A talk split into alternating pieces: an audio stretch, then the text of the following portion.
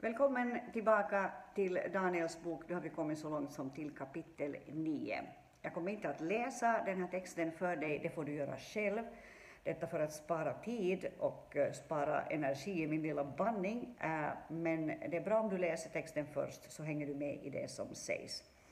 Eh, Daniel 9 är kanske ett av de mer kända kapitlen i ehm, den här boken. Ehm, ja, kanske de här berättelserna om, om Daniel i lejongropen och så vidare är, är mer kända på ett sätt, men, men Daniel 9 är nog väldigt speciellt därför att det där, eller bland annat därför att det där blir helt uppenbart att Daniel har en stor respekt för det profetiska tilltal som han har hört och som han då räknar med att också ska uppfyllas.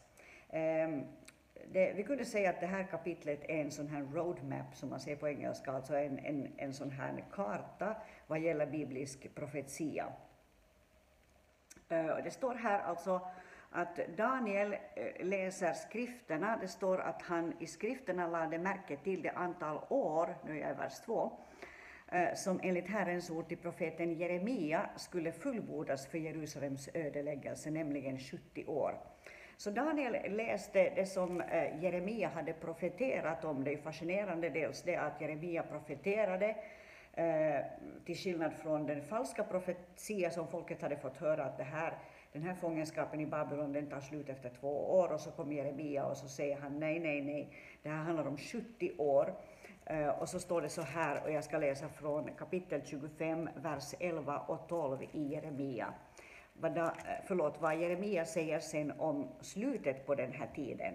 Och det står så här, 25, 11 till 12. Hela detta land ska ödeläggas och förstöras och dessa länder ska tjäna Babels kung i 70 år. Men när 70 år har gått ska jag straffa Babels kung och folket där för deras missgärning, säger Herren, och Kaldenas land ska jag göra till en enda ödemark för all framtid. Och i kapitel 29 och vers 10 står det så här. Eh, för så säger Herren, när 70 år har gått för Babel ska jag ta mig an er och uppfylla mitt löfte för att föra er tillbaka till denna plats. Jag vet väl vilka tankar jag har för er, säger Herren, nämligen fridens tankar och inte ofärdens, för att ge er en framtid och ett hopp. Så det här älskade, älskade citatet som vi citerar i Ur och skur om att Herren vill ge oss en framtid och ett hopp, vilket förvisso är sant också för oss. Så det har sin bakgrund och det har liksom sitt rätta hem, det ordet, i det här sammanhanget där kontexten talar om detta, hur Jeremia profeterar att en dag så ska eh, Gud föra tillbaka sitt folk till sitt land. När 70 år har gått för Babel ska jag ta mig an er.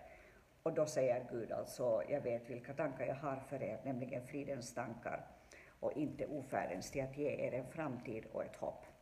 Den här tiden är alltså Kores kung. Det står i Daniels boks sjätte kapitel och den 28 versen så här om det här kungabytet så att säga. Denne Daniel steg i ära och makt under Darejaves regering det vill säga under persen Kores regering. Så nu är det en ny kung som har kommit till makten eh, och eh, han var son till Ahasveros och av medisk släkt, står det i vers 1 här i Daniel 9. Och eh, det är då under den tiden som han är kung som Daniel eh, också börjar läsa de här gamla profetorden. Och eh, eh, det står ju så fantastiskt, och jag tror att jag har citerat det här i någon annan av de här serierna, de här undervisningarna kring Bibel, bibelsammanhangen, att i Esra 1 så hände följande, eller enligt Esra 1 och 1 hände följande. Detta hände i den persiske kungen Kores första regeringsår, alltså denne Kores som vi nu läser om i Daniel 9. För att Herrens ord genom Jeremia skulle uppfyllas påverkade Herren den persiske kungen Kores sinne så att han över hela sitt rike lät kungöra både muntligt och skriftligt. Notera att det står att Gud påverkade kungens sinne. Så Gud kan påverka människors sinnen som inte nödvändigtvis alls söker honom eller är hans barn eller ens liksom följer honom. Gud påverkade Kores sinne. Och så säger Kores så här, och nu är jag i vers 2. Eh, Herren, himlens Gud, har gett mig alla riken på jorden och han har befallt mig att bygga ett hus åt honom i Jerusalem i Juda. Den bland er som tillhör hans folk ska bege sig upp till Jerusalem i Juda för att bygga upp Herrens, Israels Guds hus, och hans Gud ska vara med honom. Han är den Gud som bor i, förlåt, han är den Gud som bor i Jerusalem. Alla som finns kvar på varje ort där de bor som främlingar ska få hjälp av folket på orten. De ska få silver, guld och gods och boskap utöver det som frivilligt ges till Guds hus i Jerusalem. Så alltså, han får, denne Kores får den här tanken från Gud, helt uppenbart, från Gud att han ska sända iväg folket, Israels barn, tillbaka till Jerusalem för att bygga upp Herrens hus. Och han säger att Gud ska vara med dem och eh, de ska lämna landet och eh, de ska få hjälp av folket på orten och de ska få silver, guld och gods och boskap utöver det som frivilligt ges till Guds hus i Jerusalem. Så denne Kores får uppenbart ett hjärta för att bygga ett hus för Gud i Jerusalem. Det är helt fantastiskt. Eh, och det står alltså då att, att Daniel läser de här skrifterna samtidigt, alltså vid Kores regeringstid. Eh, och det lär vara så att det här gör han typ när det är kanske två eller tre år kvar innan folket eh, sen drar iväg från Babylon. Så Daniel är här en gammal man. De 70 åren är snart över. Eh, och han läser de här profetiska orden och så börjar han göra någonting. Och det är kanske det som vi kan lära oss mest av i det här kapitlet. Det står att han vänder sitt ansikte till Herren Gud med ivrig bön och åkallan. Han fastar i säck och aska och så börjar han be. Eh, så det, det, Daniel gör här, det är ju inte det att han liksom bara sätter sig på ett café och tänker så här att ja, om det nu fanns kaféer på den där tiden, eh, han sätter sig inte på ett café och tänker så här att ja, halleluja, det här profetordet som Jeremia gav visar att snart är det dags för oss att dra hem till, till, till Jerusalem. Eh, det kommer att hända inom två, tre år, så nu är det bara liksom att börja packa väskan så småningom och så drar vi iväg. Utan Daniel förstår att det här är ett böneprojekt. Även om det är ett profetiskt ord som kommer att gå i uppfyllelse så som Herren har talat, så tar han det seriöst och det står att han fastar i säck och aska. Han går in i, i, i djup fasta därför att han har eh, verkligen en, en nöd för den här saken och han får liksom en längtan efter att få detta se hända. Eh, så han tar det inte för givet att det kommer att ske, utan tvärtom så tar han det som ett böneämne och han börjar med att fasta och be. Och eh, hela eh, hela halva det här kapitlet, om man kan säga så, ända fram till vers 20, till och med vers 19 alltså, eh, Eh, så handlar om denna bön, eller beskriver den här bönen som Daniel ber, och den är nog definitivt värd att läsa. Eh, och eh, det, det här att han klär sig i säck och aska, så det är liksom ett tecken på, eller ett uttryck för djup sorg. Och det finns en djup sorg på Daniels hjärta och han formulerade så här, jag ska läsa några verser ur den här bönen. Och jag börjar i vers 4. Jag bad till Herren min Gud och bekände, O Herre, du store och fruktade Gud, du som håller fast vid förbundet och nåden mot dem som älskar dig och håller dina bud. Vi har syndat och gjort orätt. Vi har varit ogudaktiga och upproriska. Vi har vänt oss bort från dina bud och föreskrifter. Vi har inte lyssnat till dina tjänare profeterna som talade i ditt namn till våra kungar, furstar och fäder och till allt folket i landet. Du, Herre, är rättfärdig, men vi har dragit skam över oss. Så är det idag med judamän och Jerusalems invånare och hela Israel. Eh, både det eh, både de som bor nära och de som bor långt borta, i alla de länder dit du har fördrivit dem eh, därför att de var trolösa mot dig. Ja, Herre, vi sänker våra ansikten i skam, vi och våra kungar, furstar och fäder, eftersom vi har syndat mot dig. Men hos Herren, vår Gud, finns barmhärtighet och förlåtelse. Vi var upproriska mot honom och vi lyssnade inte till Herren, vår Guds röst. Vi vandrade inte efter de lagar han gav oss genom sina tjänare profeterna. Hela Israel bröt mot din lag och vek av utan att lyssna till din röst. Därför östes också över oss den förbannelse och ed som står skriven i Guds tjänare Moses lag, eftersom vi hade syndat mot honom. Han höll sina ord som han hade talat mot oss och mot våra domare som dömde oss. Han lät en så stor olycka drabba oss att något liknande det som nu skett i Jerusalem inte har hänt någon annanstans under himlen. Så som det står skrivet i Mose lag drabbade all denna olycka över oss. Och så fortsätter han den här bönen och det är uppenbart att allt det Daniel ser, så här förenklat uttryckt, allt det Daniel ser, det är folkets synd. Det är hur de har handskats Eh, med Guds godhet. Eh, de, har, de har brutit eh, mot hans vilja. Eh, han som håller fast vid sitt förbund och han som håller fast vid sin nåd. Och han säger vi har syndat, vi har varit ogudaktiga och upproriska, vi har vänt oss bort från dina bud. Och det är liksom en djup syndabekännelse som pågår här. Uh, och eh, det, det, it rings a bell, alltså det, det, gör nog att det ringer en liten klocka i mitt sinne och jag tänker på den tid vi lever i nu och på de böner som vi, också jag, uh, eh, formulerar nu. Vårt behov av, som jag ser det, vårt akuta behov av att nu också som folk och som land bekänna vår synd och ta ett, hur ska jag säga, ta ett steg tillbaka och betrakta våra liv ur Guds rättfärdighetssynvinkel, bekänna vår synd Eh, och be honom om nåd i den situation som vi nu som land står i med allt det som sker i Ukraina och Ryssland och, eh, och därutöver.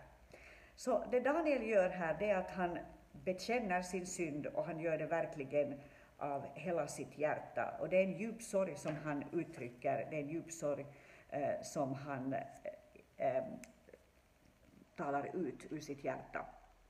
Och från vers 17 säger han så här Hör nu du vår Gud din tjänares bön och åkallan och låt ditt ansikte lysa över din ödelagda helgedom för Herrens skull. För Herrens skull. Min Gud, vänd ditt öra hit och hör. Öppna dina ögon och se vilken förödelse som har drabbat oss och se till staden som är uppkallad efter ditt namn. O Herre, hör, Herre förlåt, säger han i vers 19. Herre, lyssna och utför ditt verk utan att dröja. Så han inkluderar förstås som en sann judisk man. Han inkluderar i sin bön bönen för Jerusalem, som förstås är någonting som är på hans hjärta nu när han tänker på det här profetordet och att de enligt profeten Jeremias ord skulle vara tillbaka i eh, Jerusalem om två, tre år. Eh, och eh, av det här så kan vi ju nog lära oss en hel del om profetiska ord. Profetiska ord är inte bara uttalanden om någonting som kommer att hända, Profetiska ord är böneämnen. Allt det Gud har talat till dig profetiskt är böneämnen. Det är sånt du ska svänga till bön. Uh, och uh, jag tror inte att det är så att Gud liksom bara av farten kommer att göra allt som vi har hört honom säga och tala om, bara rakt av sådär, utan vi ska samarbeta med honom i det. Det betyder inte att Gud är liksom i sista hand beroende av oss. Han gör vad han vill. Han gör han gör det när han vill och på det sätt han vill. Så det är inte min poäng att, att vi, liksom, eh, vi, vi, är, eh, vi är liksom de redskap som han absolut behöver för att kunna fullgöra ett profetiskt ord. Inte alls. Men vår kallelse är att leva i ödmjukhet inför honom, att bekänna vår synd, men att också liksom ta på oss den här förbönen eh, för folket, för landet, så att vi bär hela sammanhang eh, vi bär landet, vi bär våra länder i pluralis inför honom och ber om att Gud ska förbarma sig över oss. Och så står det i vers 20 att han fortsätter att tala och be och bekänna sin synd. Eh, och medan han ännu talar i sin bön så kommer Gabriel till honom på nytt. Eh, Gabriel, alltså, och det står i en annan översättning så här, kom Gabriel och rörde mig. Och eh, det här är eh, någonting som eh, sker vid tiden för kvällsoffret. Det betyder i praktiken cirka klockan tre på eftermiddagen, klockan 15 på eftermiddagen. Eh, om vi jämför med fjärde Moseboken 28.4 så står det så här om, om detta offer. Uh, let me see vad det står här. Uh, fem, förlåt, fjärde Moseboken 28.4. Det var jag i fel kapitel. Uh, det står så här. Um, det ena lammet ska du offra på morgonen och det andra lammet ska du offra i skymningen. Och skymningen uh, är, är det som egentligen avses här. I Apostlagärningarna 3.1 så står det en förklaring också om de här tiderna. Eh, då står det så här om det här offret, att Petrus och Johannes var på väg upp till templet vid bönetimmen, den nionde timmen, och det är alltså klockan tre på eftermiddagen. Och det är i den här tiden då eh, som Gabriel kommer och rör vid Daniel, vid tiden för kvällsoffret. Eh, och eh, så står det att, att eh, Gabriel, ängeln, undervisar eh, Daniel och säger så här att Daniel, jag är utsänd för att ge dig insikt och förstånd. Redan när du började be gick ordet ut och jag har kommit för att berätta det för dig, för du är högt älskad. Så ge akt på ordet och förstå synen. Notera alltså vad Gud gör med Daniel här. Eh, och det, det här är åtminstone någonting som förekommer två gånger, kanske fler i Daniels bok, detta att Daniel får höra det här profetordet sägas att redan när du började be gick ordet ut. Och det är kanske en bra påminnelse för oss också som har böneprojekt på gång, att redan när vi började be för väckelsen i Vasa, eller redan när vi började be för det ena eller det andra, eh, så var Guds ande där och var Gud där och hörde vår bön. Eh, då gick ordet ut och så, så säger Gabriel så här att han kom för att eh, berätta det för Daniel eftersom han är högt älskad. Så Gud kommer i sin kärlek genom den här ängeln och förklarar för Daniel att bönen är hörd och det här projektet är på Guds arbetsbord. Och eh, det här är någonting som du också får ta till dig, att de bön, böner som du har lagt på Guds arbetsbord, de har han inte glömt på något sätt. Och eh, eh det är någonting som Gud kommer att göra och han kommer att ta tag i det. Och så står det så här, att eh, det ska du veta, nu har jag hoppat till vers 25 och förstå, från det att ordet gått ut om att Jerusalem ska återställas och byggas upp till dess att den modefursten kommer, ska det gå sju veckor och 62 veckor. Gator och vallgravar ska byggas upp igen trots svåra tider. Jag kommenterar inte de här veckorna nu och försöker eh, uh, inte ge några insikter kring det. Men, men det här är alltså ett, profet, uh, ett profetord, ja, och det är Gabriel som tar tag i det här ordet som redan har sagts tidigare av Herren uh, och och han, liksom, han, han för det tillbaka in i Daniels medvetande så att Daniel verkligen ska liksom ta tag i det och börja be i enlighet med det. Och eh, så kommer här sen några eh, verser i slutet som jag inte kommer att kommentera. Eh, det står i och för sig eh, angående vers 27, i vers 27 står det så här att han ska stadfästa ett förbund med de många under en vecka. Mitt i veckan ska han avskaffa slaktoffer och matoffer och på styggelsens vinge ska förödaren komma till dess att förstöring och fast beslutad straffdom utgjuts över förödaren. Det här är ett ord som Jesus citerar faktiskt i eh, Matteus 24 och i Markus 13. Eh, det här med att på styggelsens vinge ska förödaren komma. Eh, Septuaginta översätter det lite på ett annat sätt. Vid templets vinge ska förödelsens styggelse stå. Det står nämligen så här i Matteus 24 att Jesus talar om de yttersta tiderna och det är ju där vi rör oss, när vi rör oss i Daniels bok, eh, där rör vi oss också. Och vi rör oss kanske också så här som, som folk i de yttersta tiderna. Och det står så här i vers 15 i kapitel 24 i Matteus evangeliet. När ni ser förödelsens styggelse, samma ord som Daniel alltså, som profeten Daniel talar om, stå på helig plats. Läsaren bör förstå det rätt. Då må det som är i Judeen fly upp till bergen. Det som är på taket eller den som är på taket ska inte gå ner för att hämta något från sitt hus och den som är på åkern ska inte vända tillbaka för att hämta sin mantel. Så där citerar Jesus Daniel. Och eh, det står också i Markus 13 så här, eh, lite på samma sätt uttryckt. Markus 13 och vers 14, att Jesus säger följande. När ni ser förödelsens styggelse stå där den inte får stå, läsaren bör förstå det rätt, då måste det som är i Judeen fly upp i bergen. Den som är på taket ska inte komma ner och gå in för att hämta något från sitt hus, och den som är ute på åkern ska inte vänta, eh, förlåt, ska inte vända tillbaka för att hämta sin mantel. Eh, så här använder alltså Jesus de här profetorden från Daniel när, när Jesus då talar om de yttersta tiderna. Och allt det här eh, ska vi ta till hur ska jag säga, vi ska ta det som vårt böneprojekt. Eh, jag skulle avsluta med att säga så här angående Daniel, att jag tycker att det är lite fascinerande det där att liksom, som det stod där i början, att Daniel läser profeterna och han kommer ihåg det här att Gud har talat profetiskt om att hur länge ska de vara i Babylon. Och han tar det seriöst och han tar det som en förståelig text, alltså han tar det konkret. Och eh, det säger oss nog någonting om det att profetiska texter ska vi liksom inte dismiss, som man säger på engelska. Liksom. Vi ska inte skjuta dem åt sidan och bara säga så här att de är så svåra så de kan vi inte förstå, så de struntar vi i.